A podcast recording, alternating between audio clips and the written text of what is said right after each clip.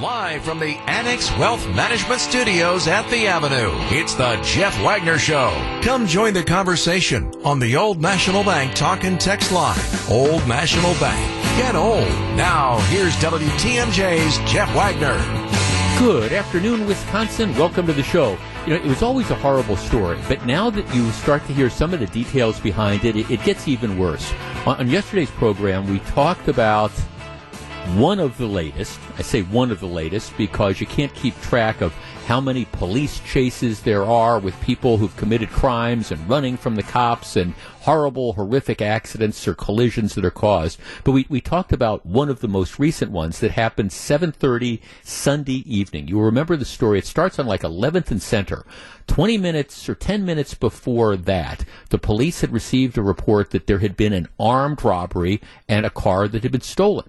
Okay, so 10 minutes later on 11th and Center, they, they see that this car that has been stolen, that's the people in it are wanted for armed robbery. They do what they always do. They put on the bubble lights and what is now common in Milwaukee, people run. So the car takes off on the cops and there is a brief high speed chase. It starts on like 10th and Center, it ends on like 20th and North. And it ends when the car that is fleeing the police smashes into another car in that intersection. The passenger in that car is killed. The driver of that car, um, and I'm going to call it the victim's car, ends up in the hospital. We'll talk about that in just a minute. And then, you know, wait for it. What ends up happening is five juveniles, ages 13 to 15, turns out are, are in the car. They find a gun. It's a stolen car. You got five kids, no one over 15 that is involved in the armed robbery, the car theft, and the fleeing police. And now you've got one person that is dead. Horrible story. Now it's coming out a little bit of details about the, the victims. Apparently the man who died um, who was the passenger in the car that was hit by these 15. I presume it was a 15 year old driving, but I don't know for sure. It could have been a 13 year old driving.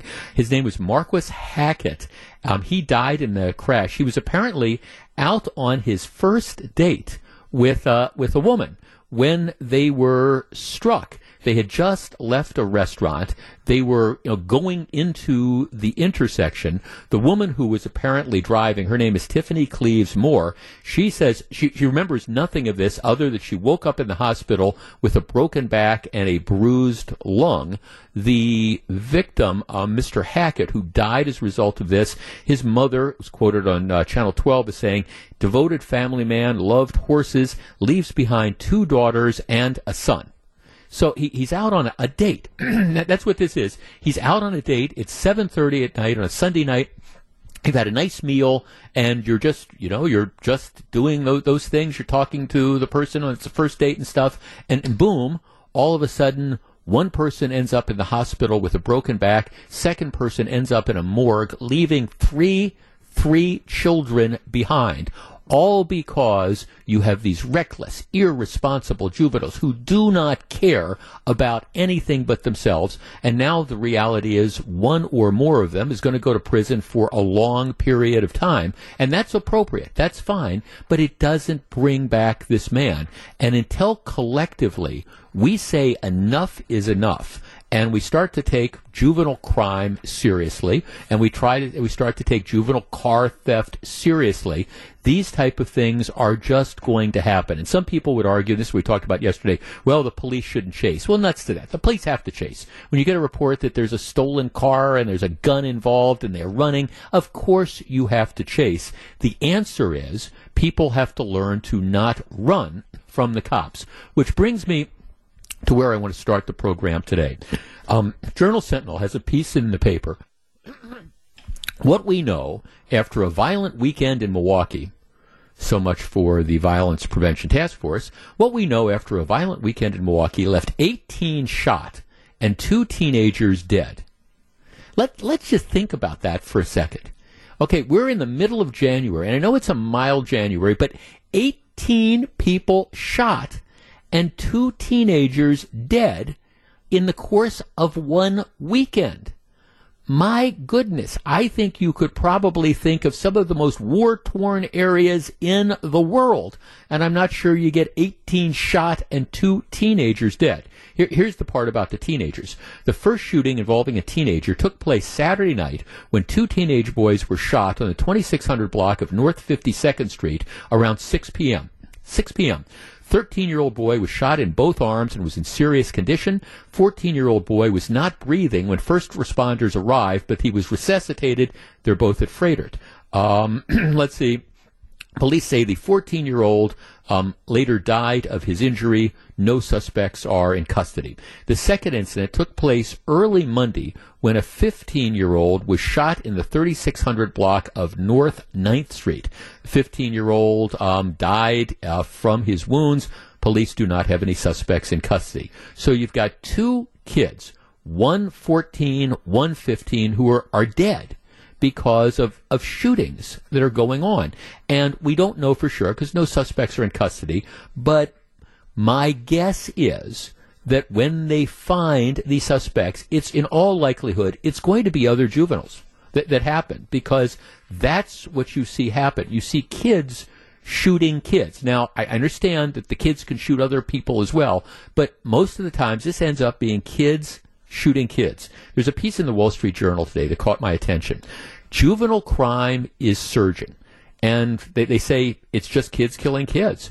In the United States, get this, homicides committed by juveniles acting alone rose 30% in 2020 from a year earlier, while those committed by multiple juveniles increased 66%.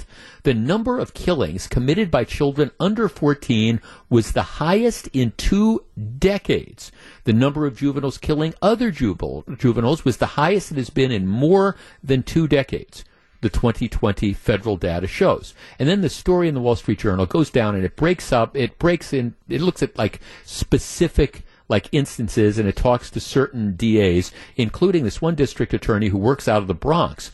And, and she's talking about the problem they have with getting juveniles to be held accountable. Her office cited the case of a 17 year old who was arrested on three separate occasions on gun possession charges and sent to family court each time, where he was then turned loose onto the street, and finally he was arrested for murder and, and this all happened within 12 months. So four, ar- three arrests for possession of a firearm illegally.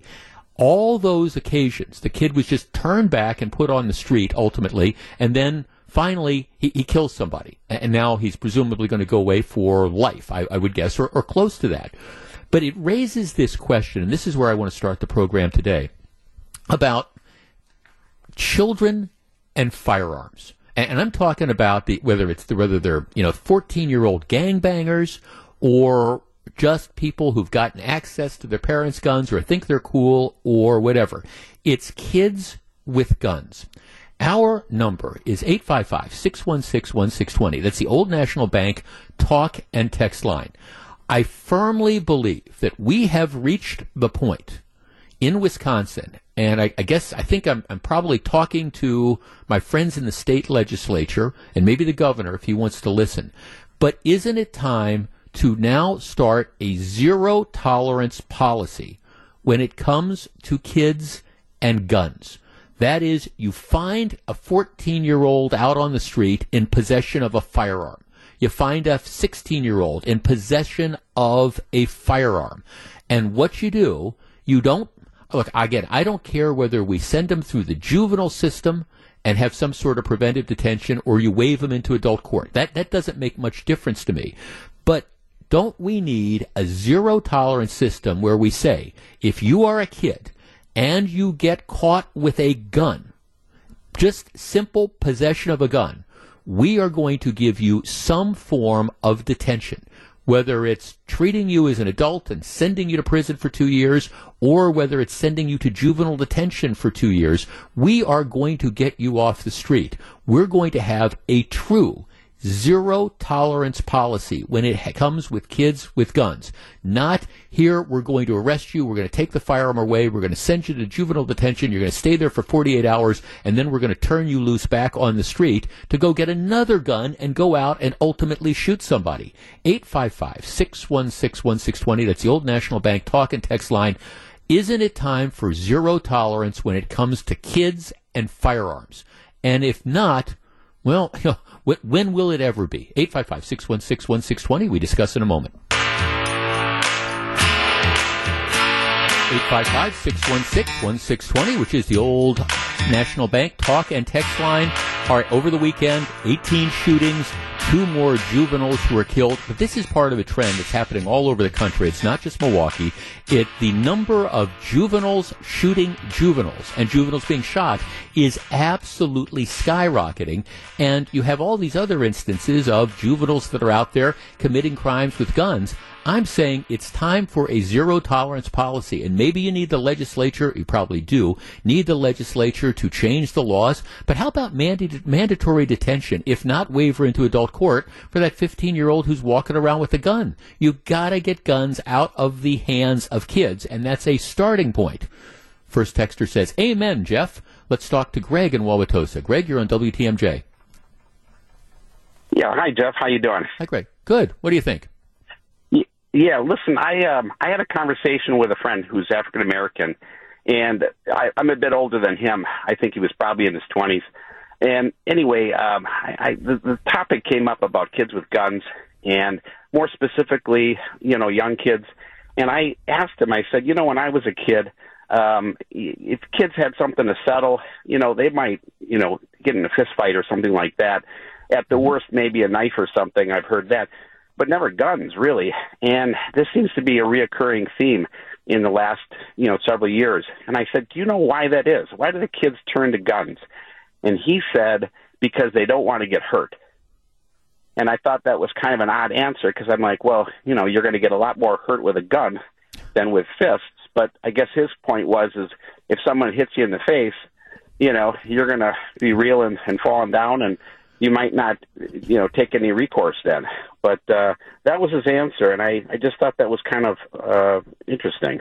Well, and Greg, thanks for. the Call. I mean, I, there. I mean, I, let me let me say, I, I agree and I disagree. Thanks. For, I mean, okay. On, on the one hand, that is one of the trends that we've we've noticed over the years that, that everybody carries guns nowadays. You're you're right. It used to be that two guys get into a beef over uh, a woman or something like that, and you go out to the parking lot and you, you punch it out, and, and maybe somebody ends up in the emergency room. Okay, th- that's it. Nowadays, everybody is carrying guns, and so what happens is you go out in the parking lot, and, and nobody wants to be disrespected, and nobody can back down, and so somebody ends up in, in the morgue. So, I mean, I, I understand that that's one of the things that, that's, that's going on, but but look at where a lot of these shootings are, are happening.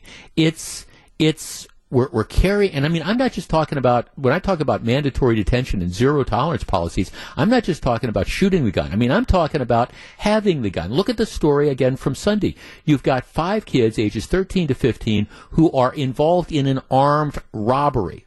Oh, okay, they're they're brandishing a, a, gun. So this wasn't this wasn't for self defense. This wasn't, gee, I, I'm I'm afraid that somebody's going to come out of an alley and try to beat me up or something. No, the, these the reason they were possessing guns is because they were out on the prowl looking to rob other people at, at gunpoint.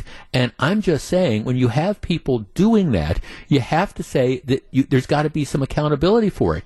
And I think, unfortunately, our juvenile justice system, I put that in quotation marks, still and I've used this analogy before, they still act like it, it's Opie, you know, TPing a house in, in Mayberry. That's not what's going on. You know, when I hear stories about 13 year olds that are out on the street in stolen cars carrying guns, that tells me that there's got to be consequences. Now, I'm, I understand there needs to be some degree of rehabilitation and all, but if all you do, if you take a 13 or 14 year old who you've caught with a gun and you send them back to mom and dad, they're going to be out a week later and they're going to have another gun trying to steal another car. And if you do the same thing over and over again, pretty soon what's going to happen is they're going to be fleeing from the cops. They're going to run through a red light. They're going to hit and kill themselves or even worse, hit and kill somebody else. So don't we need to intervene early and stop it? Uh, let's see. Dan in Campbellsport. Dan, you're on WTMJ. Hey, Jeff. Uh, Yeah, I wanted to jump in on this one quite a while ago. Um, I believe that these kids are pulling this stunt off because um, it's almost like little Johnny did it, and now little Bobby has to do it to match mm-hmm. what he just did. And then that being said, it's almost like a badge of honor or an early version of a gang style. Mm-hmm. And they actually want to do this stuff. They don't. So it's like, look at me, I just did that. Now yep. little Johnny has to now pick it up and, see if he can do it. I think it's well, it's a rolling ball. No, right. No, Dan. Thanks for the call. I, and I think you're you you are you're you're onto something. Let's let me just change the scenario a little bit. Remember several months ago when you had that, that Kia Boys video that came out and they were talking about why everybody's stealing the Kias and the Hyundais and things like that.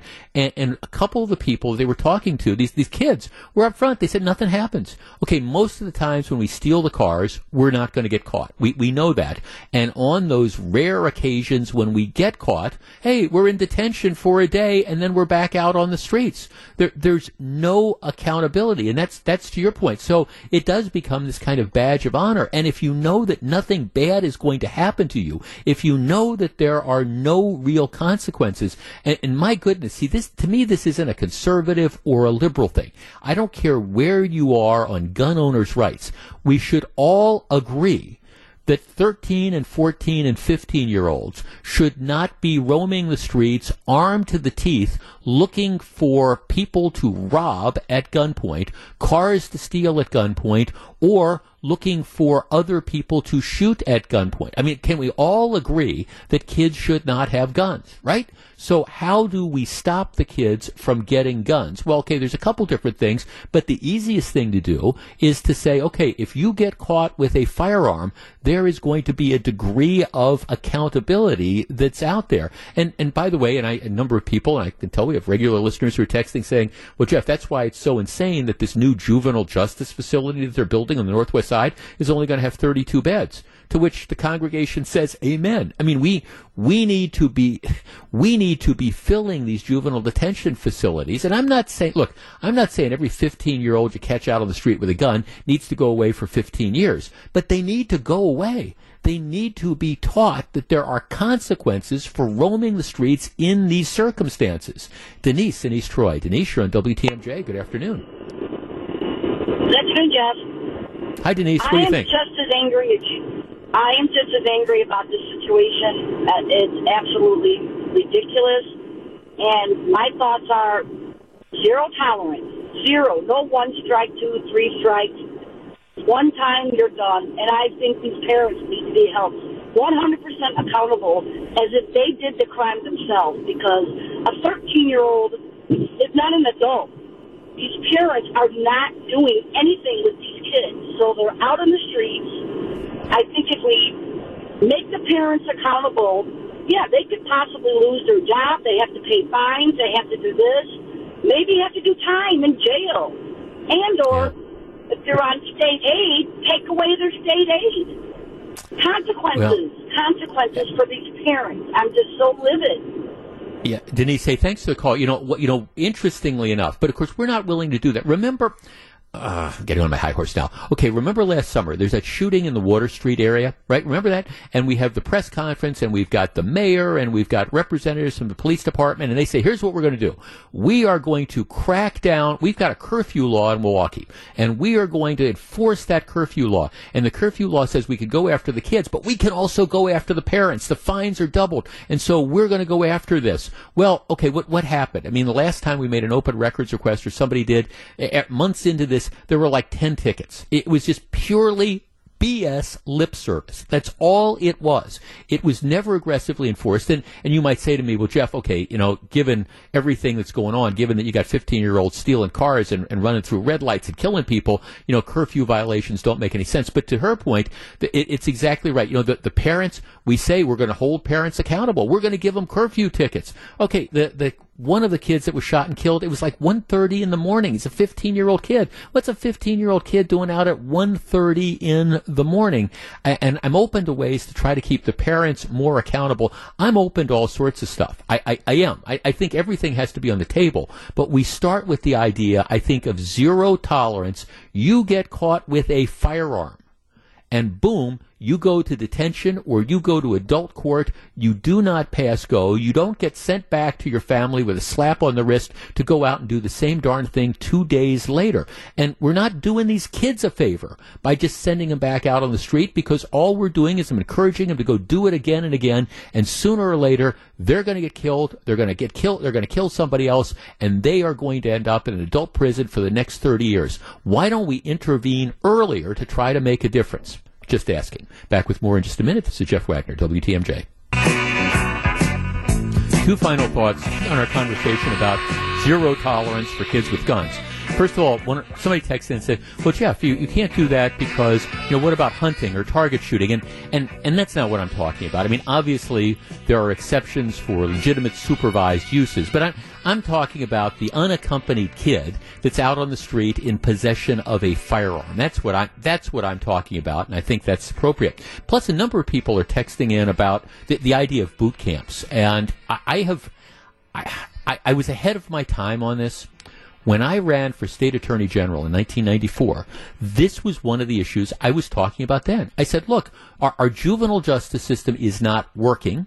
It's a catch and release system, and we need to start looking at options, including boot camps. And then I remember the reporter said, "Well, what, what, you, what do you mean? You know, boot camps?" I said, "Yeah, you you catch some fourteen year old you know, stealing cars who's got a gun. Yeah, I, I'd, I'd send him off to boot camp. Fourteen years old, absolutely."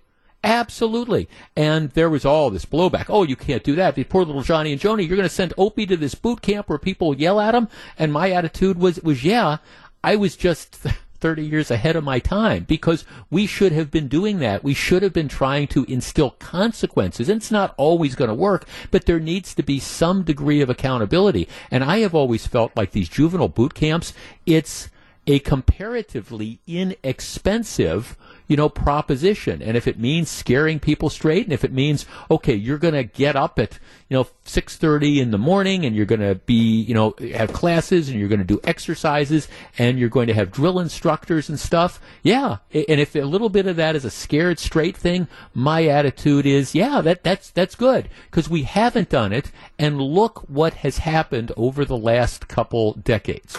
All right. Let us switch gears. And I, I want to have a a serious conversation about this. Over the last three days, there have been two massacres in California, and there's no other way to describe this. Now, these these shootings are, are a little bit different, at least as far as the, the perpetrators. We all know what happened. Um, there was the mass shooting Saturday night in, in Monterey Park, California. Okay, and this was Lunar New Year was over the weekend, and so what happened is you have a 72 year old Asian American man who shows up at a at a dance studio, dan- it's you know dance studio, dance hall, whatever, during a ballroom during one of these celebrations, opens fire.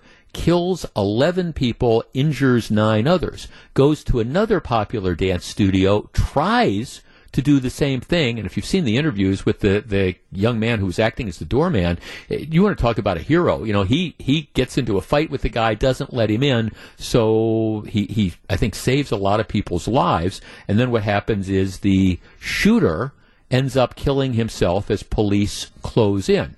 So this is it's atypical to the extent that you have a, a 72 year old guy. These that's normally it's male but normally it's a young male that does this. So then you get the story from yesterday where you have a 67 year old suspect in Half Moon Bay, California, again, Northern California, who has been arrested in connection with, you know, shootings. And this is kind of like San Mateo, California. Apparently they, they don't know what the motives were, but he ends up, you know, shooting what another uh, seven people in connection, you know, with a second mass shooting. And this guy, again, 67 years old, so he doesn't necessarily fit the profile, but that doesn't change the fact that, you know, people are dead.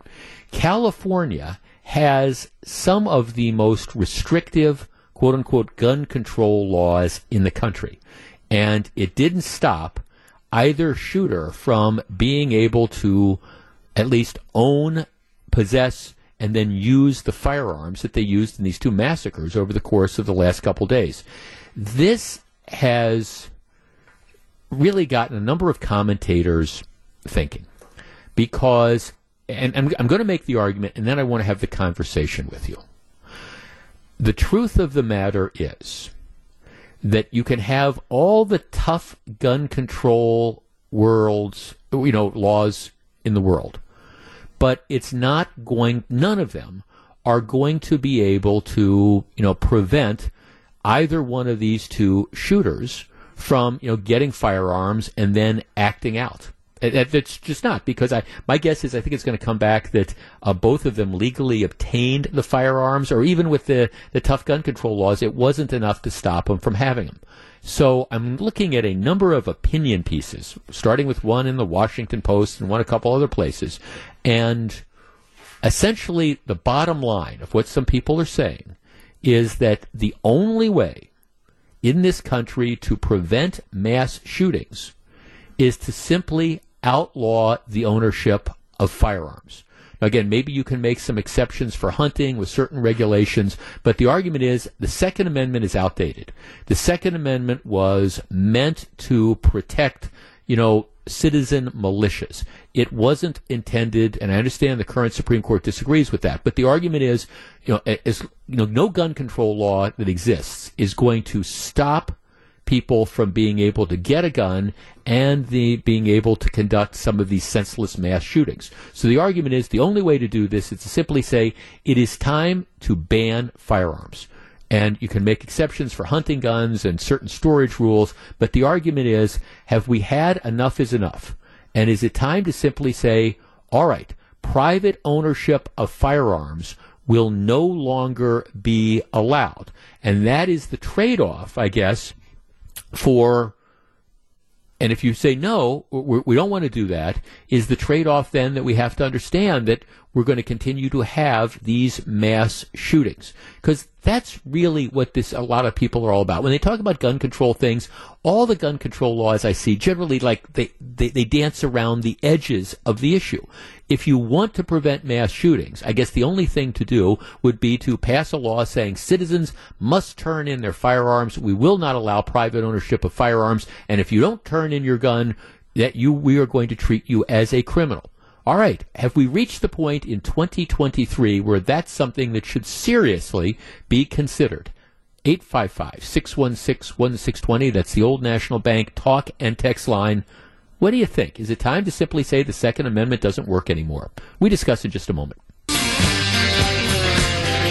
just, just to give you some perspective here, the estimates are in the United States, there are 393 million firearms in the United States. The number of people in the United States, 334 million. So, and of course, that, that, you know, while there's some people that don't own a gun, there's some people that own three or four guns. That's how you account for that. But for everybody that wants to talk about, like the Washington Post editorial that suggests that, you know, maybe it's time to really start looking at banning firearms, you're talking about 400 million firearms.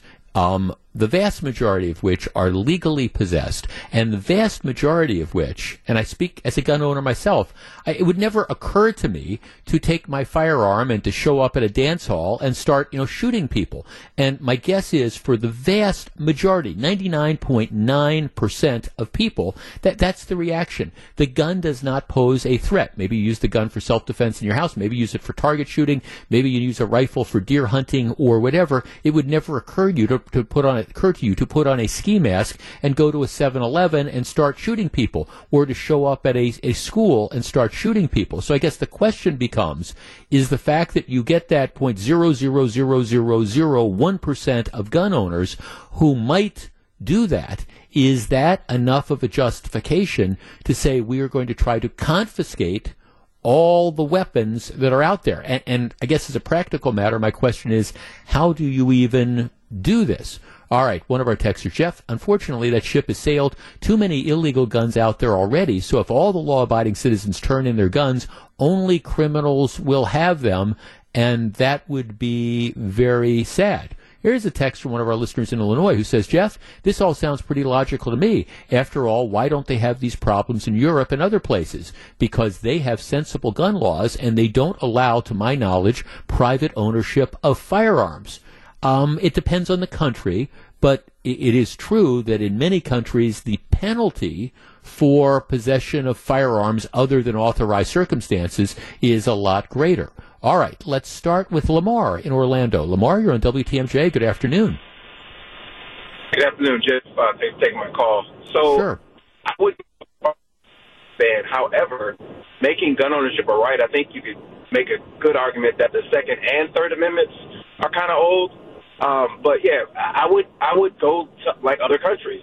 I wouldn't have it being a right because it's that right that Americans are can use to push back against what even you would agree some laws. And, and the idea that we say one state has strict laws, the other one doesn't, but yet they still deal with the same problems is because I mean the borders are artificial. It's not like there's checkpoints at the borders preventing me from going from let's mm-hmm. say state A where they have strict gun laws going to state B getting a gun where the laws are a little lax and coming back in state A and wreaking havoc. But a ban, no, it's not even practical. But to change it from a right to a privilege would absolutely be ideal. Give me give me one thing. If you were king, and let's forget about the Second Amendment for a minute. In the real world, if you were king, what is one thing that you would do that you think would reduce firearm violence with regard to the number of guns that are out there? I would I would add more resources to getting the firearms off the streets. Number one. Number two, I would add add more uh, more requirements to gun ownership, training um, requirements. There'd be you know deeper background checks, um, and like a license, it would you'd have to renew it. You know, it, it would have to renew. There'd be a lot of. St- I mean, I, I could go on and on and on about this. Okay, There'd be a lot more steps. Right now, it's just simply too easy. Okay, no, th- thanks for calling, Lamar. Well, I mean, I, I, I know, like for example, for concealed carry permits, and I know some of you disagree with me on this. I've always, I've always believed that there should be an, a proficiency element to that, and I know I've, I've made that argument before. Just like when you get a driver's license, we, we don't just simply say, "Oh, you're you're 16." You have to have some behind the wheel training. We don't say, "Hey, you're you're 16, and here I want to watch you a, a video, and here we're going to throw you the keys. Now go out on the freeway." I, I do I, I do think there should be proficiency training. I, I guess the the problem that I have with this, and I, am seriously open to this because I'm as frustrated as everybody when you have these stories. But I just don't know what you do in, in the real world. You're not going to confiscate 400 million firearms. People aren't going to turn them in. That's just the reality of this. And somebody was saying, well, you know, they did this in Australia. Well, Australia is not the United States. Australia isn't anywhere near the size of the United States. And when you have a whole bunch of people who just now you're going to make them criminals because they don't want to give up their guns, well, okay, we, we, we can't build we can't build prisons to take care of people who are committing gun crimes. Or stealing cars. So now we're going to take otherwise law abiding citizens and incarcerate them. That's just, as a practical matter, it, it's not it's not reality of it's not the reality of this. 855-616-1620 um, let's see. Let's talk to danny in janesville. Danny good afternoon. Hey jeff. How you doing? Good. What do you think? Uh, my gosh when, when you mention it i'm just like oy vey I'd love to know who the idiot is that's coming up with that idea. Um, I mean, I'm all for gun control. You know, I have no problems with that. I think assault weapons should be banned and so on. But, you know, there's that old saying of if you outlaw guns, only outlaws will have guns. Mm-hmm. If you have a need for something, whether it be alcohol, drugs, sex, whatever, even if it's illegal, you're going to do whatever it takes to get your fix. So okay, they make guns illegal and you want to go out and shoot somebody, you're still going to find your way to get a gun no matter what you have to do, by hook or by crook. You're going to do it. And I understand that, you know, we want to try to be proactive instead of reactive. But come on, the cat was out of the bag 200 years ago when we put the Second Amendment into the Constitution. And right. now it's like, okay, well, you made your bed, you got to sleep in it. Now it's like, okay, is there going to be a perfect solution? No, there isn't. But taking the guns away from law abiding citizens and making criminals of them all, I mean, my God, we already outlawed you know, cocaine and other, you know, uh, narcotics like that, look at how bad the drug the drug war is gone. The, Right. You know, that's not that's not in any essence of being closed down. And they think they can do the same thing with guns? Come on, this is ridiculous. Yeah, it's it's. I thanks for the call, Danny. I, I, I appreciate it. Um, I, I mean, here's a text, Jeff. The only way to reduce gun violence is to lock up criminals early and often. Well, I think you know that's that's kind of. I think that's sort of the starting point. Um, you know, for that. Um, and, and look, and I'm as frustrated with this as anybody. And I think, you know, I, I'm all in favor of kind of like to see something, say something. You know, I think if you look at these two California cases, when they look at the backgrounds of the people, you know, again, it comes up, and I don't know that some people are surprised that this is the this is the shooter. Oh, because now they go back and they say, okay, this was some disaffected loner and things like that. Un- unfortunately, at this point in time, I, I just I think that the and I'm frustrated by this, but I think the reality is you cannot confiscate 400 million guns. That's just not going to happen. That is not practical. We are not Switzerland. We are not Australia. Um, maybe you could say we made a bad choice 200 years ago, but that is the choice that ended up, you know, being made. So I, I think now what we have to do is I think we have to start concentrating more on prevention and, and, maybe that means you know being more proactive and maybe that means more metal detectors and maybe that means more vigilance. But at least in the short term and I'm as frustrated with this as anybody I think one of the lessons is you know we're we continue to be vulnerable to these these mass shootings at this point in time which is a frustrating and it's not a very sympathetic reaction. You know, can we oh, look? I, have always been a believer that I don't think you need the I don't I don't think you need the the, the giant magazines that have thirty rounds in it, things like that. I, I think you can you know come up with some sensible stuff. But the truth of the matter is, let's be honest. As long as there's private ownership of firearms allowed, and I'm not calling for the end of that, we are always going to be vulnerable to the crazy and the criminal who gets guns. And taking guns away from law abiding citizens, to me, isn't going to solve that problem. A lot of great stuff coming up at the one o'clock hour of the program. Don't go anywhere. This is Jeff Wagner, WTMJ. Live from the Annex Wealth Management Studios at the Avenue, it's the Jeff Wagner Show. Now, here's WTMJ's Jeff Wagner. Good afternoon, Wisconsin. Welcome back to the program. So very glad to have you with us. Yeah, we'll of course keep you updated on everything going on in the roadway. I'm, I'm looking at some pictures of this. It's, it's been happening for about the last hour or so. This this semi that has turned over um, is now shut down eastbound Interstate 794 at Van Buren.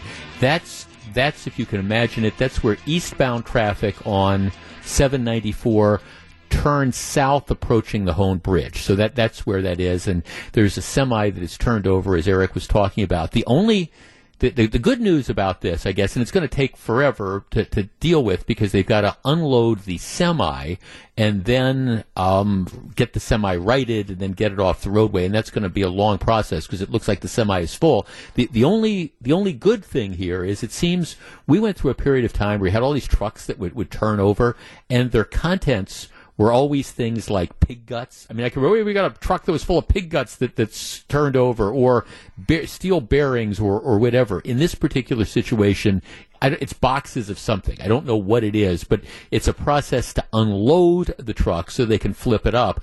But it's not at least stuff that you're going to also have some massive hazmat cleanup or something, you know, once they get the truck unloaded. But the bottom line is this one's not going anywhere anytime soon. So if you want to go south, um, and like for example, go over the Hoan Bridge, you're you're not going to be able to do that on Interstate 794. They're getting everybody off at Van Buren, so don't even try it. Okay, let's see. Do you want the do you want the, we're going to do one more crime related topic and then we're going to switch to other stuff. Do you want it's semi crime related? Do you want the good news or the bad news? Let me let me give you the good news first. How about that? Because I'm basically this glass is half full sort of guy. The number of motor vehicles stolen in the city of Milwaukee year to date is down from the previous year and down from two years ago. So it, it's down. And so that is a good thing. There are, as of a couple days ago, as of January 23rd, there are fewer cars year to date stolen this year than last year, and there were fewer stolen last year than two years ago. 2021 was just an, an all time high for this. Okay, that's the good news. The bad news is that last year, as of January 23rd, there were 616 cars that had been stolen. That translates into about 26 a day. All right? This year, there have been 469 cars stolen. So that's fewer. But it still translates into 20 cars a day. There are, on average, now some days it might be 30, some days it might be 10, but, but on average, just in the city of Milwaukee, there are 20 cars being stolen every day. 20 cars. And if your car is one of those, it's a really, really big deal. So there's a lot of reasons why this goes on. Largely the fact that we have a lot of criminals that are out there who are stealing cars. But one of the, the, if you look at the types of cars that are stolen, and we've talked about this before, Kias and Hyundais make up the vast majority of those. Why is that? Well, the reality is, is that because particularly for some of the late model Kias and Hyundais, what happens is they, they don't they don't have what they're called engine immobilizers. And so as a result, um, once w- once they get stolen, they can continue to be operated without having the key fob. Lots of other cars don't have you know have this feature that if you try to steal them and you don't have the key fob, it's you're, you're not going to be able to do it. There's a couple other things that we don't need to go into in, in detail, although the bad guys know them about how Hyundai's and Kias are a little bit easier to be stolen. But uh, again, some of the models don't have the engine immobilizers. My understanding is in some of the newer cars they're going to put that in, but clearly they are more vulnerable to car theft. Well, um, actually, CBS 58 had this story the other day. There's been a lot of discussion over the last year or two.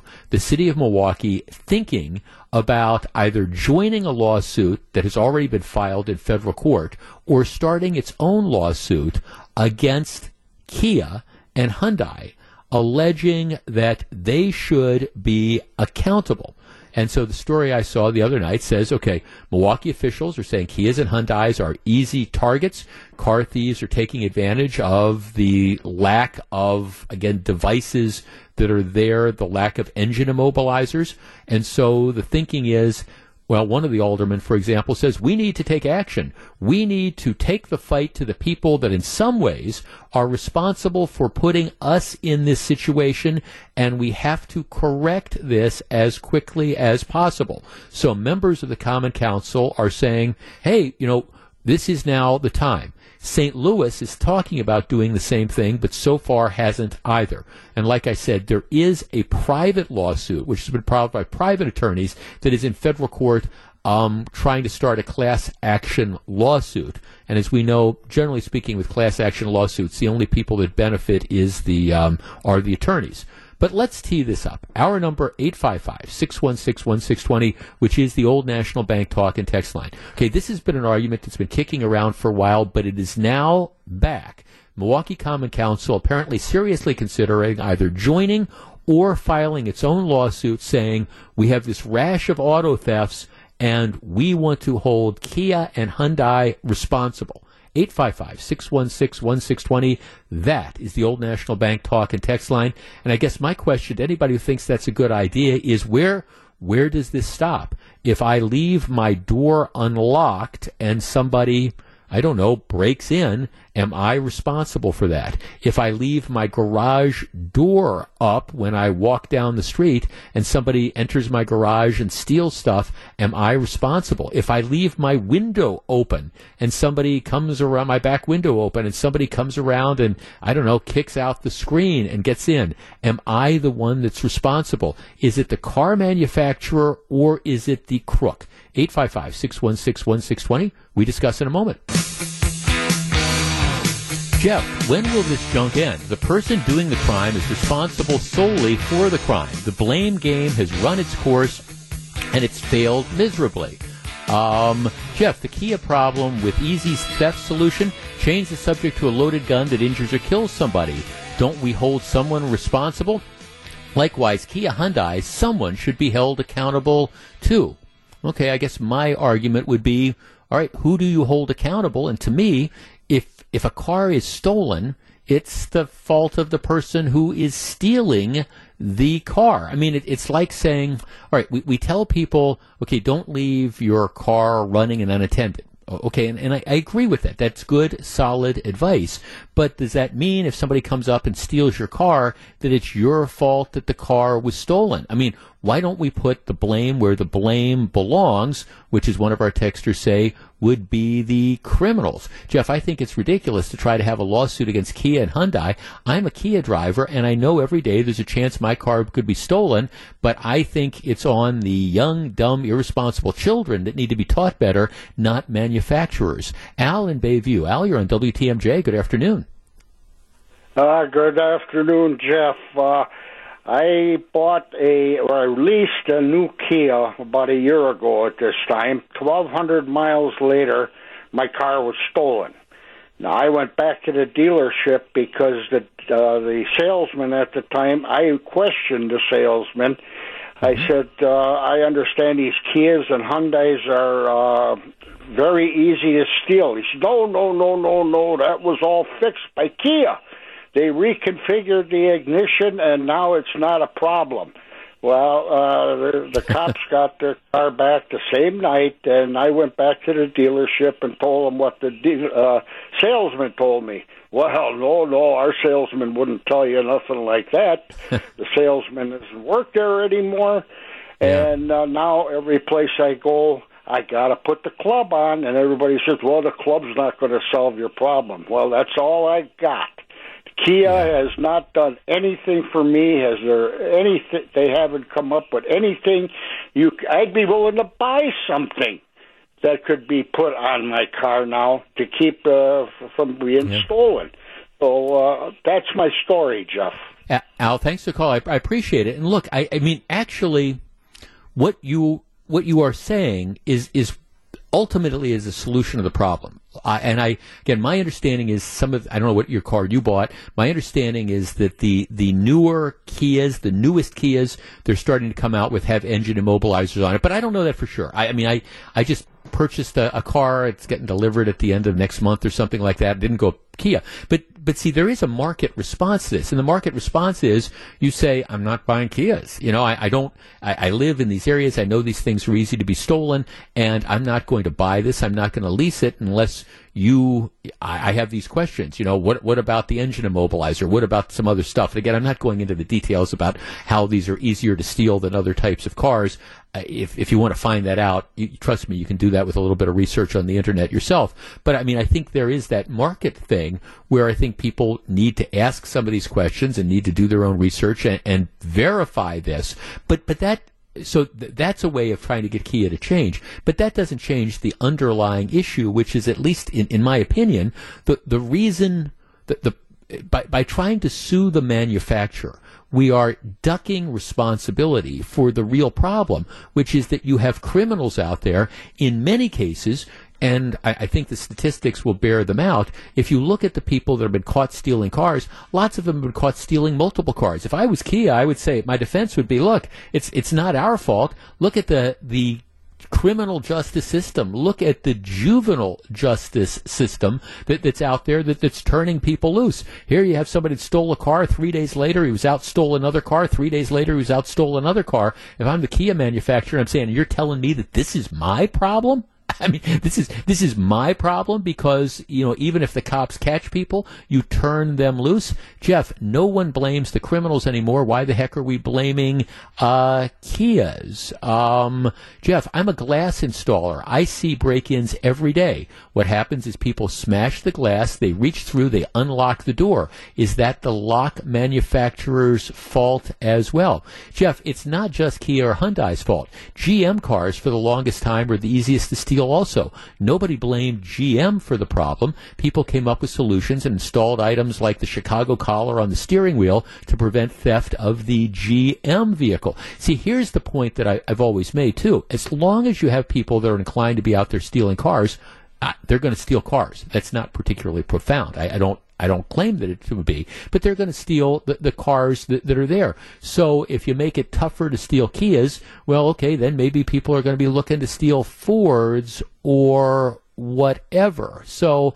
I, I mean, I think you know you've got a design that that is is somewhat vulnerable, but is is to say the manufacturer, and I'm going to go back to the analogies I used earlier, to say Kia is responsible if somebody steals your car is seriously, it's like saying I'm responsible if somebody comes in and cleans out my house if I've left the front door open. Well, Jeff, you shouldn't have left the front door open. Or even if I've got the door locked but I don't have the deadbolt on. Well, Jeff, you should have had the deadbolt lock, lock on. Or it was the summer. You left your home with the windows open and so it was easy for somebody to kick out the screen. You are responsible for that. No, the bottom line is at the end of the day, it's the criminal that is responsible for that. Jeff, so what they're saying is I should be able to hold my phone manufacturer, the provider, and the software company that I have for security liable since my phone was hacked. I'm tired of hearing this with no focus on, you know, fixing the real problem. Um, Jeff, I, it's not Kia's problem or fault. I do blame the buyers of these cars, but more so I blame the thief. How does society, this is a great line from one of our texters, how does society create so many people willing to steal? That's the elephant in the room. Yeah, that is the elephant in the room. So for all these aldermen that are talking about, well, we got to file this lawsuit or join a lawsuit, maybe the real question is, why don't you confront the underlying problem? The underlying problem being that you have this criminal class and a criminal element who is out there looking to steal stuff. I mean, to me, it's just again getting beyond the, the Kia and the, the Hyundai thing.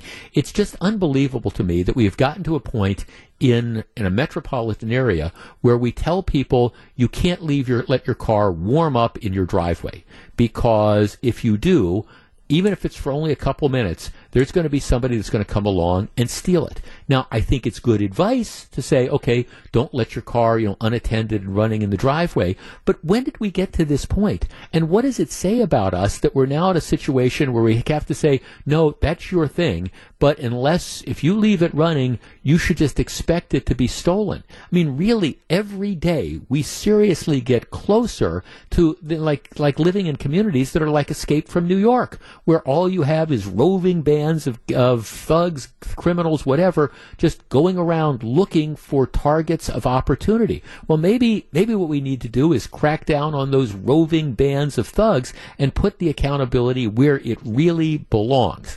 And that's not on the manufacturers. It's not on you if you don't lock your door. It's not on you if you leave your window up. It's on the bad guys. And the sooner we confront that, the better and the safer we're all going to be. Back with more in just a minute. This is Jeff Wagner, WTMJ. Jeff, the problem of cars being stolen is due to children not being raised correctly in their home. My kids are in their 30s and they never stole a car. That's, um, Jeff, thank God I live in North Fond du Lac where people leave their windows open in their vehicles during the summer and don't worry about being robbed or their vehicle being taken. Jeff, with so many thieves, I believe there's a complete breakdown of the family. Uh, Jeff, uh, going after the auto manufacturer is like charging the match company and the lighter company for every arson fire in the city of Milwaukee. Well, there is there is an element to that, but look, and and, and I, I agree completely. I think, look, it's tough it's tough to confront this idea that you have like a crime epidemic. And I, I, I, want to be the glasses half full guy. It's good that there's fewer car thefts this time than last year, but there's still 20 cars on average being stolen a day. That is a ridic- that's a stupid high number of cars that are stolen. Is it better than 26 a day? Absolutely. No question about it. So it, it's progress. But 20 cars a day is a lot. And especially if it's your car that ends up getting ripped off. So maybe instead of saying, okay, let's try to get some money, let's try to extort some money from a car manufacturer, maybe we should start confronting the underlying problem, which is why there's so many criminals that feel emboldened to run the streets. All right, over the last week or so, we have had some heated discussions uh, about the, the documents that Joe Biden has had in his possession for for years. And I understand that there's some people who are supporters of President Trump who say, okay, Biden has now been hoisted upon his own petard. This is the guy who smugly went on 60 Minutes and said, it's unconscionable that somebody could have all these documents. And then it turns out that Biden has a bunch of documents that he's been sitting on for six years. Then there's the defenders of uh, Joe Biden who say, oh, there's, there, there's no there there. there. There's nothing to see here. You know, he just, um, and, and he's, he's been cooperating and, and there's a difference. Now, eh, first of all, let's just kind of have a common sense check here. Biden's handling of documents, and the Wall Street Journal has an interesting editorial yesterday that I agree with. Biden's handling of documents really hasn't been all that different from Trump's. It, it hasn't.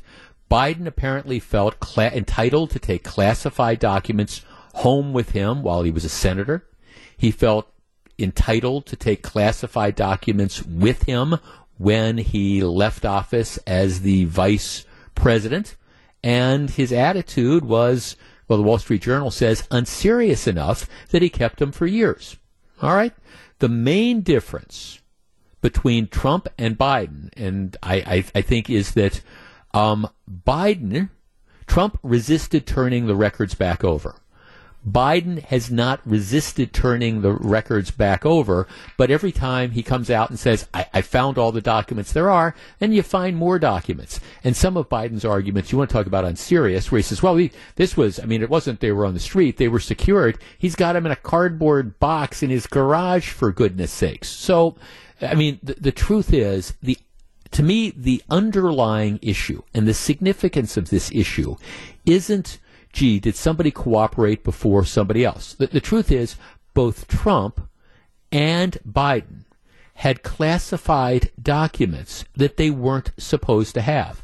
I don't think Biden was going to sell them to the Russians or sell them to Ukrainians. I don't think there's any evidence that suggests Trump was going to do anything wrong with it. What, what happened is they were just sloppy. I mean, I, I the, the Trump documents, he didn't want to leave the White House. He didn't want to leave the living quarters at the end, right before the inauguration. They're in a rush to pack stuff up. They box all this stuff up. They throw it in these boxes, and there's confidential classified records that were up in the residence that get, you know, taken to, to Mar-a-Lago. Same thing, I'm sure, with Biden. You know, Biden had these different records. Maybe he was reading them on the Amtrak home when he was a senator, whatever, and, and he's got them and he never brings them back and he has them for years. So, to me, the issue isn't, well, was somebody cooperating or was somebody not? The issue is that both these guys had classified documents that they were not supposed to have. And now we get the story today. Former Vice President Mike Pence's lawyers discovered classified material at his home. The story is that uh, lawyers hired by the former vice president recently discovered a small number of documents bearing classified markings that were inadvertently boxed and transported to his home. Uh, Mr. Pence was unaware of the existence of the documents. FBI agents collected documents from his home on January 19th at the request of the Justice Department. Mr. Pence agreed to the search. So, you know, now Pence is the third current or former senior executive branch official whose team has discovered classified material in their residence or office. Here is my guess. My guess is that if you look through Barack Obama's stuff, you're going to find classified documents stuck there. That's just my guess. My guess is maybe if you go back and look through, you know, George uh, W. Bush's stuff, you will find classified documents. I just, that is just, maybe the same thing is true with, with Dick Cheney. I mean, that's just kind of my guess because one of the things that is becoming clear here is that we don't do a very good job of keeping track of classified records. Our number, 855-616-1620, which is the old National Bank talk and text line. See, I, to the extent there is a scandal here, and I, I the, the reality is the fact that you can you can argue that well Biden was cooperating, Trump wasn't. As a practical matter, there's not going to be any criminal charges. They're going to get issued in connection with any of this. It, it's just that's not going to happen. But to me, the, the the telling point here and the takeaway is that it is just so easy for these former elected officials, and I say former, I know Joe Biden's the president now, but these documents go back to when he was a senator or when he was vice president. It's just so easy for them to possess these documents. And that's, that's what's got to change. There's no way that Trump should have been able to get out of the White House with, you know, out having to account for documents that had been put in his possession that were classified or top secret or whatever. There's no way that Joe Biden should have been able to, you know, get out of the White House when he was vice president or Blair House or wherever he was staying with classified documents. And the truth of the matter is nobody knows what they have. Nobody knows that Mike Pence, I mean, the, the, the Biden documents were discovered when Biden's people found them. The Pence documents were discovered when Pence's people found them the National Archives or whoever's supposed to keep track of this apparently has no clue as to what's out there. And to me, that's what I think is really the uptake from this. And to the extent we're doing investigations, isn't that what we need to focus on? Which is how is it so darn easy for these people to walk out of government service with these various classified documents? Because my guess is that for many of you who worked, you know, and maybe had a, a, security classification or something with the government, you, you didn't leave with documents. I mean, that was one of the deals. Before you leave the government, you made sure that anything you might have had in your possession was back where it belonged under lock and key. 855-616-1620. That's the old National Bank talk and text line. Again, to me, that isn't that the larger point here? And shouldn't that let, us try to put politics aside for a minute and, and stop arguing about, well, was what Trump did worse than Biden or that, that to me isn't the takeaway from this. The takeaway is we've got to have a better system for keeping track of, of who gets classified documents and then what they do with them after they take them into their possession. 855 616 1620. We discuss in a moment.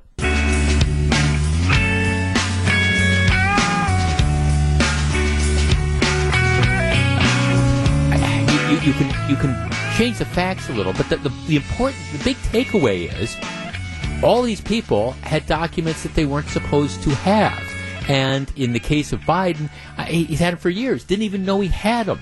And, and there was nobody apparently in government. Nobody at the National Archives. Nobody nobody checks when you leave that you're walking out with these classified documents. Nobody keeps track to see you know who had classified documents. That that to me is just what is mind-boggling to me, and what the, needs to be the the takeaway from this is that we, we got to have a better system for keeping stuff accountable. I mean, I look, it, it's a different. I, when I was in the U.S. Attorney's Office a long time ago, it, it there, there wasn't you didn't sign out stuff, but it was very very clear that when you leave the office, you don't you don't take the files. I mean, they don't belong to you; they belong to the office, and that was that was understood, and there was some accountability that was there. I mean, I just I just don't understand how you have all these classified documents that are apparently just laying around and nobody knows about them. Jeff, this is from Kelly in Greenfield. I'm just a stay at home mom. I don't have government top secret documents. However, we have sensitive documents just like every other average citizen, birth certificates, etc. I'm a very organized, tidy person. I'm very cautious with our sensitive papers.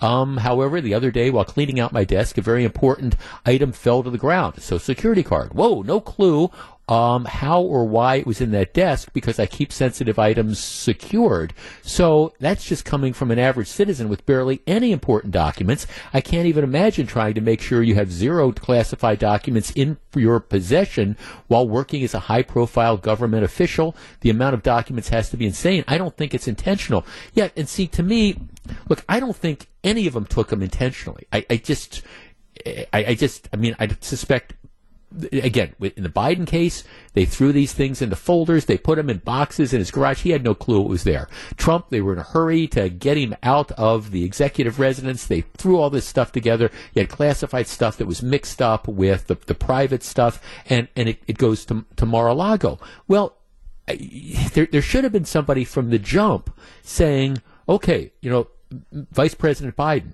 you know, you have you know, our records show that, you know, you have signed out or been given X number of top secret documents. You know, where, where are they? And they've never been returned. There just needs to be some accounting system. And when I've talked about this before, you know, one of the examples I've always given is it's kind of like cops with evidence lockers, right? You, you go out, you make an arrest, you, you seize evidence. You do a search warrant or whatever. The evidence goes into the evidence room.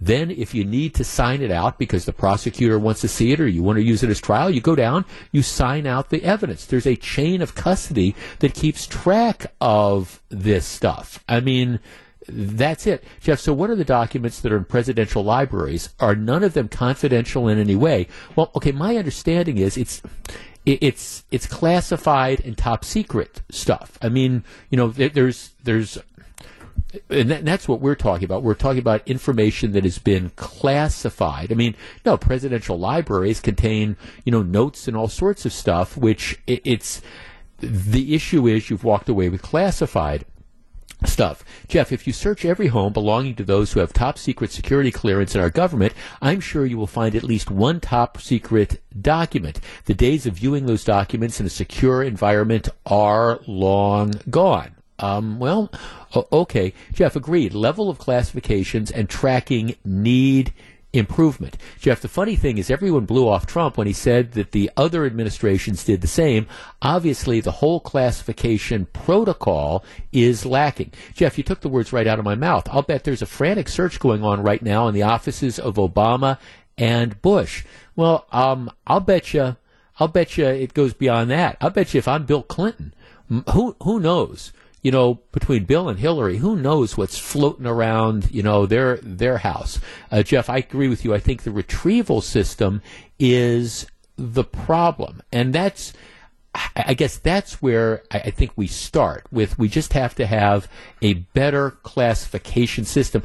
I don't believe that there was any criminal intent on the part of, of anybody. I, I just don't. I think it's just the, these people that have access to these documents and they just walk off with them and maybe they don't see it as a big deal. Clearly, Joe Biden didn't know he had these documents and that might even be worse than knowing you had them. Clearly didn't even know that he'd walked off with them, or else I don't think he would have gone on 60 Minutes and been as self-righteous as he was. Uh, John on the north side. John, you're on WTMJ. Hey, Jeff. Uh, what I don't understand is they know that this, that this is important. Is important. So why do they walk out with those? What I need, what they need to do is when the last day of their job, don't walk out with anything, not even an ink pen. Don't take an ink pen because some stuff gonna come up later on. Uh, if you have on the company's clo- clothes, have your wife bring you some clothes and leave and leave those there. yeah. You know, it, it, it, it, then they waste time and money with this. I mean, you know, right. people are getting paid to look through this stuff. I don't, I don't understand it. I really don't. Yeah, John, thanks for the call. Well, you know, you're right. I mean, I, may, maybe we're going to see a sea change in this stuff nowadays. Um, and again, it, people made a really big the, the, the, Trump haters made a really big deal of this, and and Trump is his own worst enemy in many cases, and I've said that all along. I don't think there was criminal intent here, but once they knew they had these documents, I, I think Trump made a mistake by kind of digging in his heels and not just saying, "Look, go through everything we have, get it back to him, and, and put this aside." And then you have Biden, who because he thinks he can score political points, he jumps on this self righteously, says, "Well, I can't believe he has it," and now it turns out Biden's got this stuff scattered all all over, and that's sometimes in our in our in our rush to politicize this stuff, I guess, and as rush to say, oh, Trump needs to get indicted or Biden needs to get indicted or, or whatever we or impeached or, or whatever, we, we lose sight of what the real issue is, which is that, that they have these classified documents that that, that nobody seems to know they have. And that's to me the thing that, that's just kind of mind blowing. Not that the President of the United States has access to classified documents, but these documents that are given to them are not kept track of a- at all.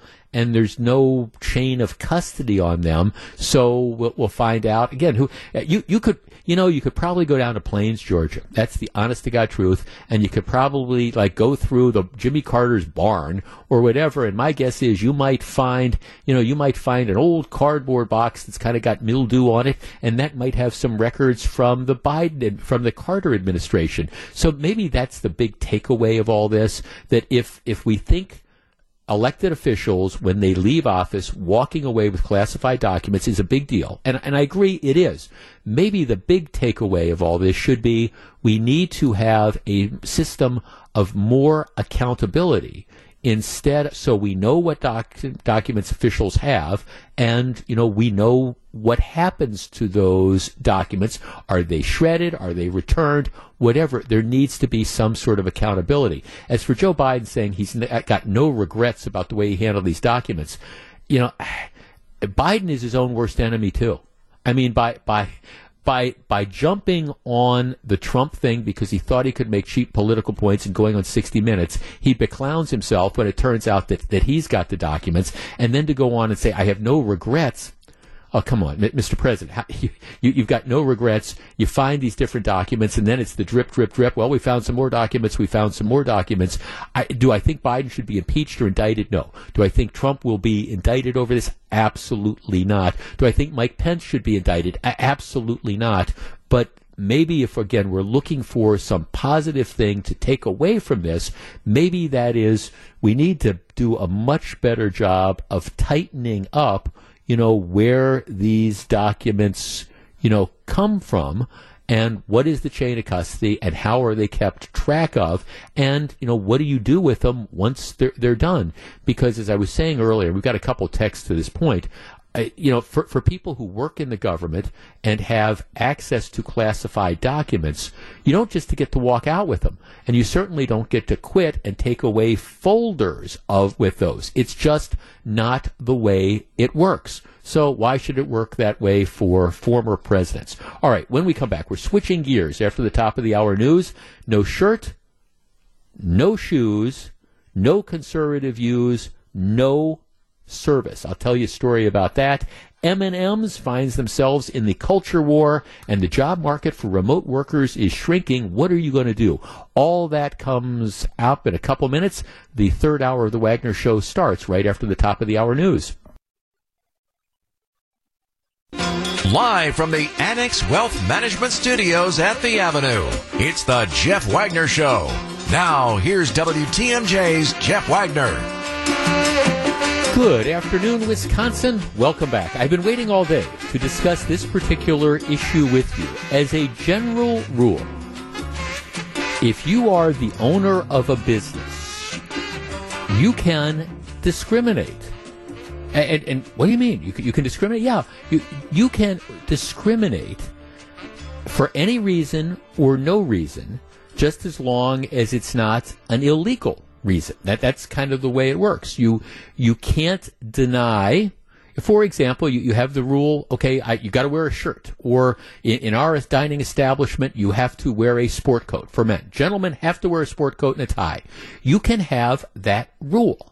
And as long as you apply that rule fairly, as long as you say, okay, well, I, am going to, you know, this type of, of male, if, if it's a white male, he doesn't have to apply the tie rule, but if it's a black male, you've got to wear the tie. Okay, well, then you have problems because then you're discriminating based on race. But if the rule is applied evenly across the board, like I say, you can discriminate um, as long, for any reason or no reason, as long as it's not an illegal reason. Okay. You also have the right to have certain rules and regulations. No shirt, you know, no shoes, no service. All right, no problem. As long as you enforce that rule across the board, well, you, you are going to be fine. Which brings me to this story of something that happened Saturday down in North Miami Beach. And, and maybe you've, maybe you've seen this story. Uh, Gianno Caldwell is a conservative black commentator on Fox News. And so maybe you, you've seen him before.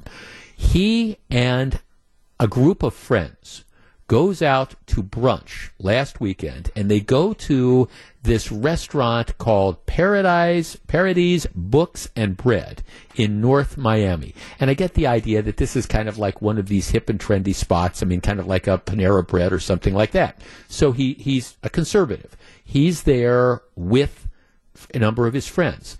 This business is it's a co-op it was started by like like five people so he's there he's eating and as as often happens to see when I go out to eat, I try to avoid talking politics just because it's what I do for a living. But he's apparently he's with his friends and they're, they're having a discussion of, about politics and they're talking about things like Roe versus Wade and the like. And it's a relatively small place, and apparently other people overhear what what they're saying. So at the end of the meal, one of the owners comes up and says, "Okay, um, our we we were able to hear you, you know, and other people were able to hear you as well." And they say, you know, we were listening to this, and you're going to need to leave our establishment. You know, you're need you're going to need to go because we um this is a safe space, and the things you were talking about were offensive to some of our other patrons. And so, you know, they they get essentially tossed out. Now they had their meal, they were served, but they were then told to leave. So he goes public and he says, I was thrown out of this particular restaurant. The restaurant's account, this is what they put on Instagram, says the group arrived, ordered food, sat in the inside corner of the establishment, said they talked loudly, and that the conversation was troubling to some of their employees and the customers. According to the cafe's statement, the group spoke about women in degrading ways and used eugenic arguments around their thoughts on Roe versus Wade. Eugenics is the idea that you get a superior population by breeding. You know, if you if you breed certain types of people and they get together and they have children, you'll have a superior type. That's what eugenics is. The statement continues. Once it was clear they were finished with their meal, we told them that our views don't align and that the language they were using and I don't they weren't obscene but again, they didn't they didn't like what they were saying. We told them the language they were using was unwelcome in our space, so they they ended up tossing them out. So you get an idea of what's what's going on here. He then goes public with this, and what, what's happened since then is once he goes public with this, the restaurant is just ripped on, on social media. I mean, the response in general is not positive, and they've said, okay, well, we're gonna we're gonna take our winter break sooner than we normally is, or we're, we're gonna be closed for the next few weeks. Um, okay, our number 855 616 1620. That's the Old National Bank talk and text line. Now, I think this story is interesting from a number of reasons. And I guess this, th- and this is where I want to start. Were the cafe owners within their rights by telling these people, get out? You know, we, you know, we've, you've, the language you've used, the thoughts that you have expressed, the concepts that you've had are offensive to some of our patrons. And again, I, this isn't a situation where they were being obscene or anything like that. That's that's not what happened. They're just they're talking about Roe versus Wade from a perspective of, yeah, the Supreme Court was right to strike it down. And they're talking about, you know, conservative things. Uh, they're, you know, I mean, it, it, would be the equivalent saying, I just think Donald Trump was the greatest president in the world, and I think all this other stuff is, is hooey, or I think Biden's incompetent, or whatever. They were clearly having a conservative related conversation. Other people could overhear it. The restaurant owners were offended and appalled by that, and they told them to get out after they had finished their meal. All right, were the restaurant owners within their rights, do you think, by asking people to leave? And then was the re- reaction they, that they got when the guy goes public with this, the reaction that they got, where all these people saying, well, I'm never going to eat there again. I mean, was that over the top? Our number, 855-616-1620, which is the Old National Bank talk and text line. This is one, I'll tell you where I come down on this and then we'll have the conversation in just a moment. This is Jeff Wagner, WTMJ. 855 616 1620. Okay, so that's the story. If you're just tuning in, guy on Fox News who happens to be black. I don't know that that's relevant to the story, but he, he kind of makes a point of that. Goes into this sort of hip and trendy cafe in Miami on Saturday with a couple of his friends, has a conversation, and he's talking about conser- things, issues from a conservative perspective. Other people can overhear them. After they finished eating, the one of the owners comes up and tosses them out, saying, "This is a safe space. We were offended and appalled by some of the comments that you were making, and you're not welcome here." All right, was the cat, and then the, the, the Fox News commentator then goes public with this, and the cafe is just getting ripped on the internet for tossing people out because of their political views. All right, who's wrong here? Who's right? Or is it complicated? 855 616 1620. Let's start with Steve in uh, Greendale. Steve, you're on WTMJ. Yes. Hi, Jeff. Uh, my take on this is basically that I think they reacted much too fast, too quickly, too abruptly to throw them out. I would have taken one of them in a private area, not in front of customers, and said, you, you're welcome to stay here for the duration, you know, today, but know in the future that uh, this is a safe space and we prefer, you know, different dialogue here in our restaurant. So please know that for the future. But I would have not thrown them out initially without Do a warning. Do you think? Okay, so let's say they do they do what you've done. They, they say we prefer that you not come back, and the guy says, "Well, what do you mean? I prefer I would not come back? Are you telling me that you just that the mere fact that I I have ideas that are different than you that's sufficient for you to not want to serve me?" I mean, then, no, the no. restaurant Actually, what? I'm saying is the opposite. I, I mean, the warning would be that please know for the future we would love to have you back, but please limit your dialogue to things other than what you've spoken about, and uh, just so they Okay. know what the atmosphere should be in the future. Okay. So you think the with you some think the so to, I'm not putting words in your mouth. So you think the cafe owner was No. right to a, would would be right to say don't come back here if you're going to have this conversation. You know, you could talk about movies or something else, but if you're going to talk politics, we don't agree with your politics, so you're not welcome here. You think he was within his rights to do that? Uh, well, I don't think so. No, I really don't. I mean, you know, freedom of speech is one of our rights. So, yeah, unless there's signs posted that says, you know, you know, limit your dialogue to any non-political thing or to political things or whatever, then you you know you've warned them. But um, how do they know? How would they know? Or unless you post something or tell somebody. So I, I totally think they were uh, abruptly uh, thrown out without real, real cause. Okay, thanks for the call, Steve. I appreciate it. 855-616-1620. Jeff, the restaurant owner picked this fight and have every right to. The customers have every right to patronize or not patronize the restaurant. The restaurant owner picked the hill to die on. Not too bright, but it is his Right. Jeff, I'm a liberal, but the restaurant was wrong. It was a private conversation and they had every right to have it. Jeff, people need to get over themselves.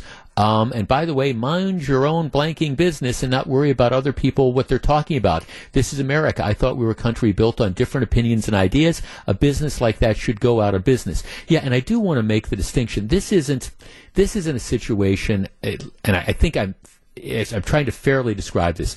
This isn't like you've got the, the loudmouth Louise in the corner and every third word is a word that you can't say on the radio or something like that. This is, this is, they were talking loud enough to be overheard, but it was the concepts they were talking about that, that again, of, offended them. Jeff, you'd think a spa- safe space would allow for all views to be expressed without opposition, safe for only one type of thought. Jeff, I think the restaurant has the right to ask them to leave. However, everyone else has the right to uh, give them static over it. He didn't say static, but I'll change it to that. Like you say, elections have consequences. So does kicking people out of your restaurant. The population will make the decision with their pocketbook. Jeff, from how you described it, it sounds like the business had the right to ask them to leave respectfully. Hopefully, the business didn't try to judge them in conversation or attempt to counterpoint in the process. I'm conservative and would not like to be told to leave over my beliefs, but it's their right. I know where I am not appreciated. Jeff, my family's been in restaurants where adults are using terrible language next to our table. We have younger kids. We don't complain. We just get up and leave. No need to start a bunch of trouble. You cannot control other people. Uh, Jeff, I think if they wanted to exercise the ability to have them removed, it needs to be done well before they finish the meal. Additionally, probably need a sign indicating what you're allowed to talk to. Jeff, I think the restaurant was wrong. No one should be thrown out for expressing any political views, but why was he talking loud enough for anyone besides the person he was with to hear him? Well, I, I don't know. I mean, I, I, I, I don't know what the layout of this restaurant looks like, but it's not I, I go to restaurants all the time, and you're sitting at a table, and you can't pretty much help but overhear the conversation that, that's going on with other tables. And I suspect that some of these people, especially if he was recognized, because they did identify him as a Fox News commentator, apparently somebody came up and asked that, so they were kind of honed in on this. Okay, so what is my take on this? And and hear me out here, but I'll, I'll tell you how I work through this. I started out the conversation by saying that as a business owner, you have the right to decide who you want to serve. You can discriminate. And as long as you are, again, not doing it for an illegal reason, you know, you, you have to, if you, you can't, if you can't throw somebody out because, uh, you know, the, the, whole list of things, whether it be race or whether it be gender or because of their religion or, or whatever. You, you can't do that. Um, also, what you have to keep in mind is, well, a number of people are talking about the First Amendment. The First Amendment uh, that says government, free speech. It's government. It says government shall do nothing to interfere, you know, with with that right. But this isn't government. This is a private business. So, long story short, I think the restaurant owner has the right to go in and say, I, am sorry, I am offended by what you are saying. I do not want your business. I think they have the legal right to do that. And as somebody who is a, a, conservative, I guess would I like that if I'm in a restaurant and somebody comes up and says, "Yo, you're that guy from the radio. You know, we don't we listen to the stuff. We know you've been on the air for 25 years, and we just think you know what you say is terrible, and we won't want you here." Do you have a right to say that? I, I think as a business owner, you probably do. Now, the flip side of that is that there are consequences for that. And so, if the consequence is you're telling this man that you don't want him in there because you are offended by his his attitude, his environment, the things he's saying, uh, that that's okay. But then you, as the business, have to live with the consequences of it. And in this particular case, the consequence is the guy goes public with this. He said, "This is what happened. I was talking about this. They threw me out." And so that's you know, that's not the kind of publicity that I think that you would want if you're the, the business owner. I mean, unless you're now going to say, okay, my restaurant is only going to cater to, you know, the, the liberal, the, you know, the, the liberal elite of, of North Miami. If, if you want to limit your audience to those type of people, I think you have a right to do it because I don't think that p- political view is protected in that sense. But then you got to understand these are going to be the consequences. They're going to go public, and you're going to have all sorts of people that say, "I'm never going to come to your establishment," and I'm going to encourage other people not to come to the establishment. So I, I look at this and I think, okay, they, they had they had the right to do that, but at the same time, then you got to live with the consequence of this, and the consequence is, all right you're, you're going to get nasty comments about this. And you're going to get, well, I mean, in Florida, you know, the, which is an overwhelmingly Republican state, you know, you're going to get blowback from the majority of the population that probably doesn't agree with your positions. And if you want to set up, okay, this is, we, we can only talk about current events from one particular perspective, and those are the only people that I want in here, fine, you can do it. I just wouldn't expect you to be surprised if you go out of business. At least that's how I see it. Back with more in just a couple minutes. This is Jeff Wagner, WTMJ. I think it's a publicity stunt. Nothing more, nothing less.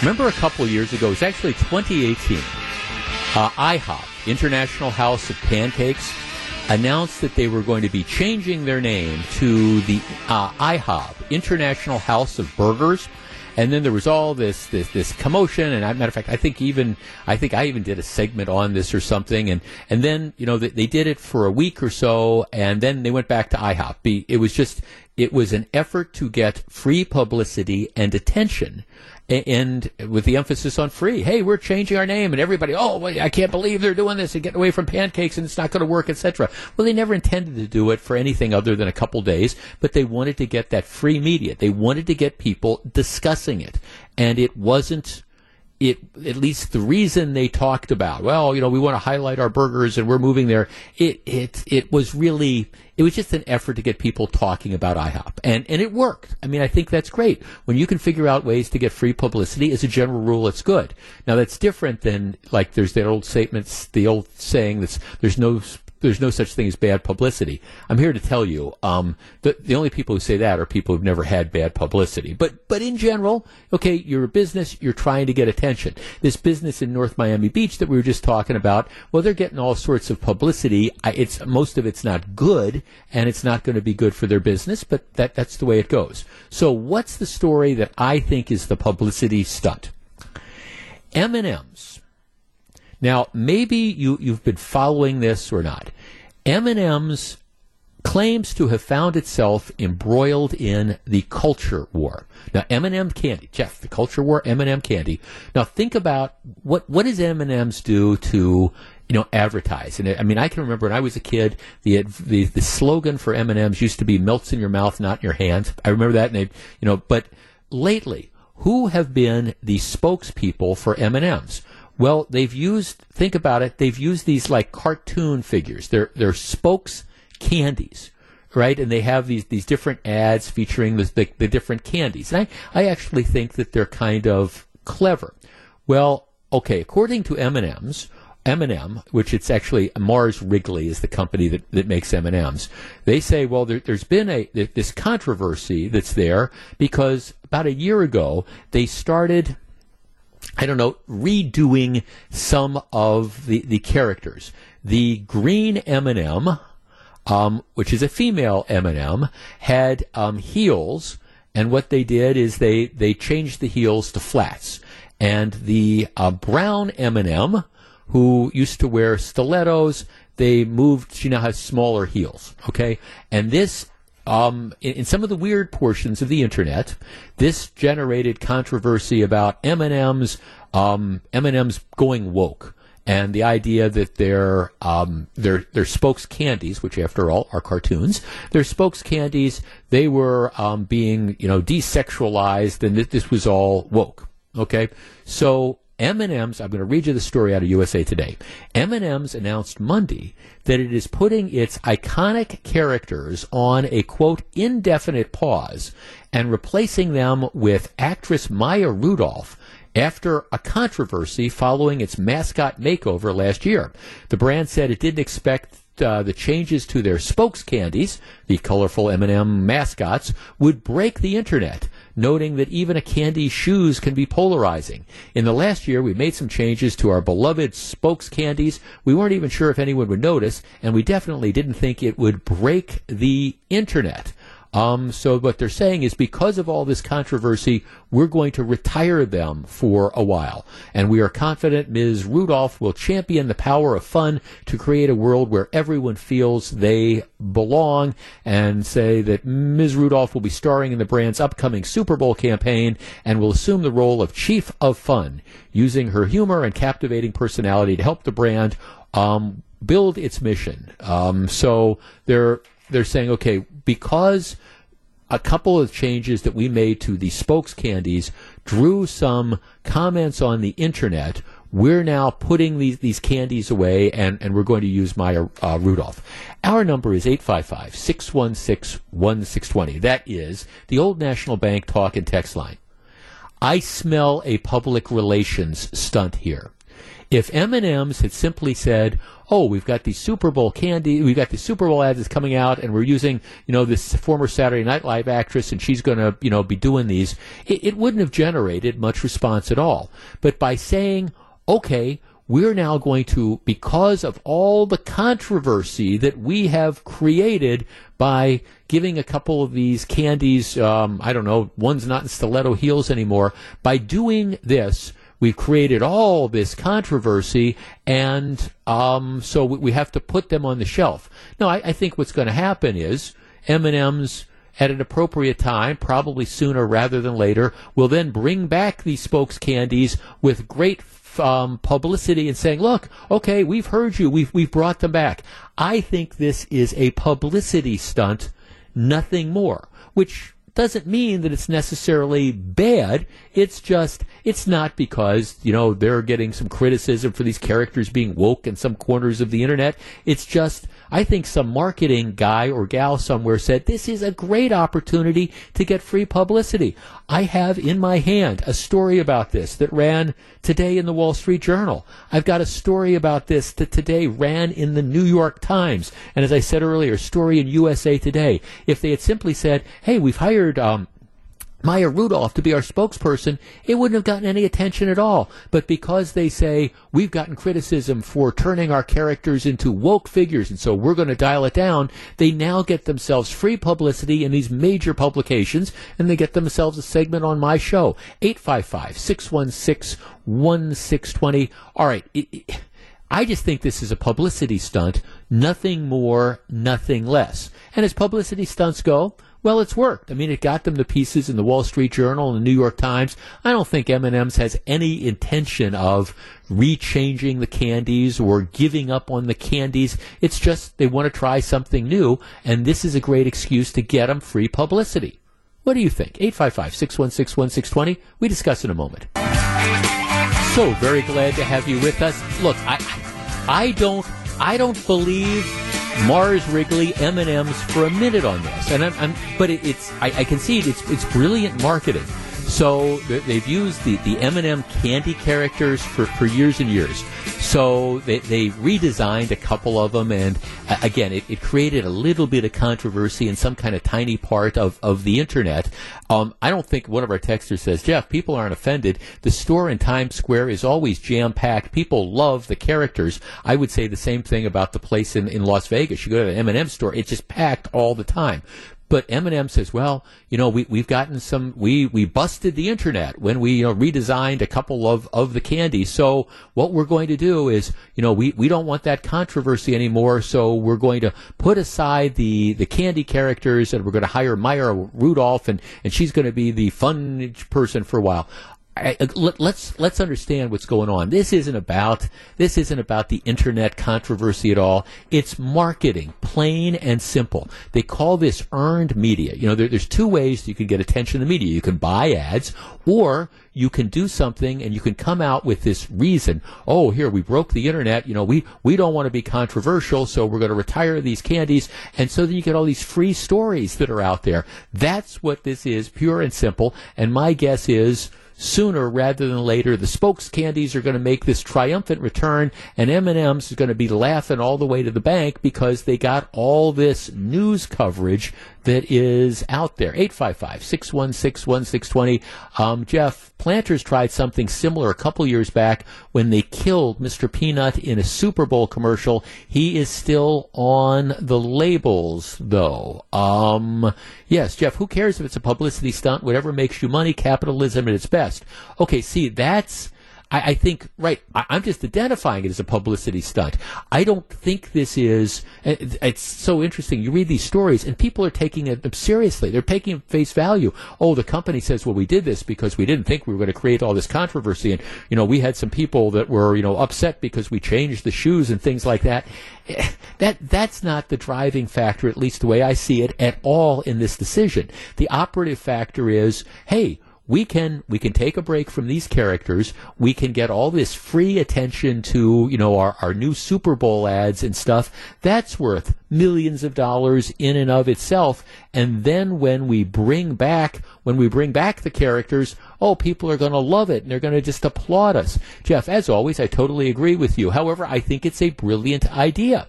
I, I, it is in fact a brilliant idea. I, and because it's it's worked, it's getting these different stories. The reason I point out it's a publicity stunt, though, is because I think there is a tendency for people to get worked up over things. And, and this is one where if you take the story at face value, you will have people who will be saying, I can't believe that you had these people who were so worked up about candies and that they got everybody so upset that the company had to shift its gear. Well, uh, that they shift shift its focus and hire somebody new. That, that's not what this is all about. The company didn't care about it. The flip side is, oh my gosh, I can't believe that um, M&M's um, were, would do this in the first place. And, and yeah, isn't it great that we were able to kick up such a stir that we forced the change from M&M's? N- none of that is true. N- none of that is what happened. This is just, hey, this is a great opportunity. We can switch our advertising campaign and we can essentially um, get the money that's there that's going for this. Um, Jeff, uh, let's see, 855-616. Jeff, you've got way too much time on your hands if you find M&M characters polarizing so many other things that are out there. Yes, yeah, I, I agree. That's why I don't think that there's really that many people who found the M&M characters to be polarizing. Jeff, seriously, now we're criticizing candy characters? Pass the ibuprofen. I feel a headache coming on.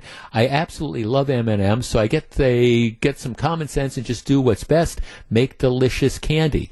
Yeah, that's exactly what they're going to do. They're going to make the delicious candy and they're going to get all sorts of free advertising from this. So my message on this story is when, when you see, when you, when you hear about this and you see it, don't get worked up over, oh, like this is the, the, the woke M&M characters and M&M is giving in to the, the people on the internet or the flip side being, gee, you know, M&M's is, M&M's, you know, they, they needed to stand up to these people. That's, again, just look, you know, pull back the curtain. You know, that's like the Wizard of Oz. Don't pay any attention to the man behind the curtain and understand what's really going on here. This is like killing off Mr. Peanut. This is like the International House of Burgers. This is, at least in my opinion, an effort to get some free publicity, and it's an effort to get some free publicity that that absolutely worked. Hey, one final story before we turn it over to uh, John and Sandy. Uh, the Senate today, this might be another definition of, of having too much time on your hands. The United States Senate today, and maybe you'll see some of these highlights on, on TV this evening, are going to be grilling Ticketmaster's top executives over the Taylor Swift concert debacle. This was the one where there was a limited number of tickets to Taylor Swift, and yet 10 times as many people tried to buy it, and essentially they, they had to suspend sales, and all these people who couldn't get Taylor Swift tickets were upset. It's now at the point that Congress is going to be holding hearings into why not everybody who wanted to buy Taylor Swift tickets could buy Taylor Swift tickets. At some point in time, you say, okay, not everything needs to be the subject of a federal investigation.